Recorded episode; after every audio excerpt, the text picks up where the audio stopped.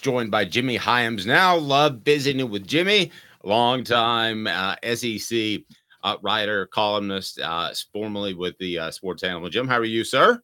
Doing fine, Dave. How are you and Caleb? We're, we're doing well, doing well. It's getting to that point where you start to look at the upcoming season and have and make these preseason predictions. So, if I were to come up to you, as I'm sure people do, and say, Jimmy, how are the Vols is going to do in 2024? What would you say at this point? I've got them at eight and four. Now, I reserve the right to change that because I don't know what the roster is going to look like next week, maybe even tomorrow. Who knows uh, with the transfer portal? But I've got them at eight and four. I, I think they lose to Alabama and Georgia and at Oklahoma, and then I think somebody else gets them. So I, I'm at eight and four if I were to lean in a direction, I'd go nine and three, but that's where I am with Tennessee for next year. Okay. So I purposefully came into this conversation not asking Caleb where he stood on it. So uh, I want to ask you right now, Caleb, where are you? You can only win 12 games, I believe, maybe 13. In, in the regular season, I've got them 11 and 1.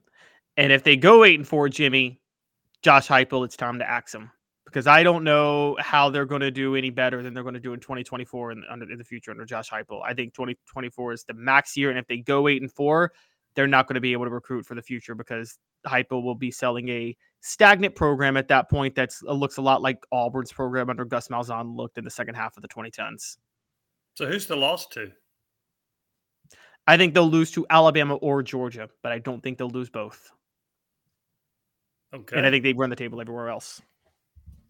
Jim, I am surprised um, when when you when you have uh, Tennessee at eight wins that you're at eight. I thought you might be at at nine and ten. Should Tennessee fans, if they end up at eight wins, be disappointed over that? Now that you would be in year four, if that's right, year four. Yeah, yeah they, they would be disappointed, just like I think they were disappointed that they won eight games this past year. So I think there was a little disappointment with this record after an 11 win season. Uh, I had them winning nine games uh, going into last season, uh, so I missed by one. I I actually thought they would beat Florida, and my reasoning was, and people said, "Oh well, they never beat Florida at Florida." It's also the first time I can ever remember where Tennessee had 19 senior starters and Florida had two. That was the reason I took Tennessee to beat Florida. And Tennessee played poorly at Florida. They played poorly on offense or defense. And I know that there are a lot of people that think, well, if Nico Iamaleava had been the quarterback, they'd have won 10 games this past year. I, I, don't, there's not one game on the schedule I can look at and say they'd have won it if Nico was quarterback. So I disagree with that mindset. I think Nico's really good, but I also have right now, I have questions about a supporting cast. And I think it needs to be better at receiver and they need more depth at running back. And I don't think their offensive line right now is very good. I think it's very average. Jimmy, uh, I want to address that because you did talk about Nico supporting cast in an article we wrote recently, and I guess that's why you're worried about the eight and four season. But isn't it also fair to say that that was a makeshift supporting cast in the Citrus Bowl? That I mean, the offensive line is not going to look like that next year. Cooper Mays is coming back. We assume Javontez Spraggins is coming back, um, and Javontez Spraggins wasn't in that game.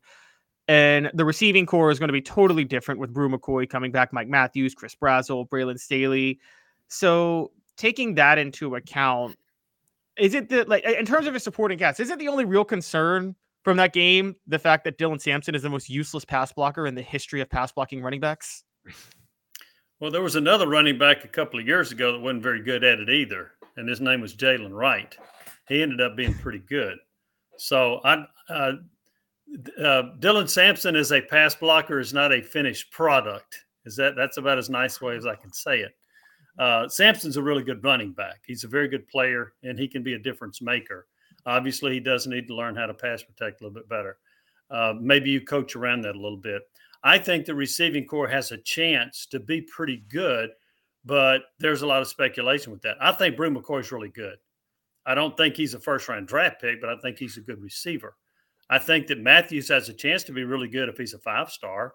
They need Thornton to play like they hoped he would. They think the, the Tulane transfer, Brazzell, 44 catches last year, but we thought Thornton was going to be a big impact player right away. So to me, there's just a lot of unproven commodities at the receiver corps. I think Squirrel White is a really good complementary receiver. He's not a number one guy. They don't have anybody that scares me like Jalin Hyatt or Cedric Tillman on this roster. Uh, looking at your story that's uh, on offthehooksports.com right now, grading Tennessee quarterback Nico's uh, on-field support. Um, if there were three guys that you could pull off this roster or that are coming in that you think are most likely to elevate their play by a step that you could point to and say that could change the way I feel about the skill position players, who might those three guys be? The uh, current players or incoming players? It can be both. If you think somebody's that good coming in, but I would think most of them would be current to some extent. Well, one of them that I think I think McCoy's really good. I think Squirrel White is, is a good receiver. Uh, the the rest of the receivers that are returning uh, didn't really impress me much. So I would say either Brazzell or Matthews. That would be one. Uh, at the offensive line position, right now, I don't. Spraggins would be one of them, uh, and and he's coming off a torn MCL, but he would be one of them because they need to make sure that the offensive line is fortified. They need to make sure that they're good up front to protect Nico. Uh, boy, the other one, uh, and this might Caleb might like this one. Uh, Cam Seldon. Uh, I do not think. Really? Yeah, I don't think Trent Richardson look, vision. um, the reason I say that is Tennessee had a three-headed monster at running back last year with Wright, with Small, with Sampson. Well, right now it's only Sampson, unless Seldon's really good. Seldon also could be your short yardage running back. He's big enough, he's strong enough to do that. So he he needs to be a really good player. And I like Sampson a lot. Don't get me wrong, but you can't go into this league with one, one running back, especially the way Tennessee runs its offense. So I think Seldon's going to would be a key to this team. Jimmy, did you? But did you? I don't. You may not have because it, it, was a giant internet meme in like 2015. But did you ever see that freeze frame of an internet picture of Trent Richardson with the Raiders when there's a giant hole on the right and then he runs right to the left into the crowd of everybody?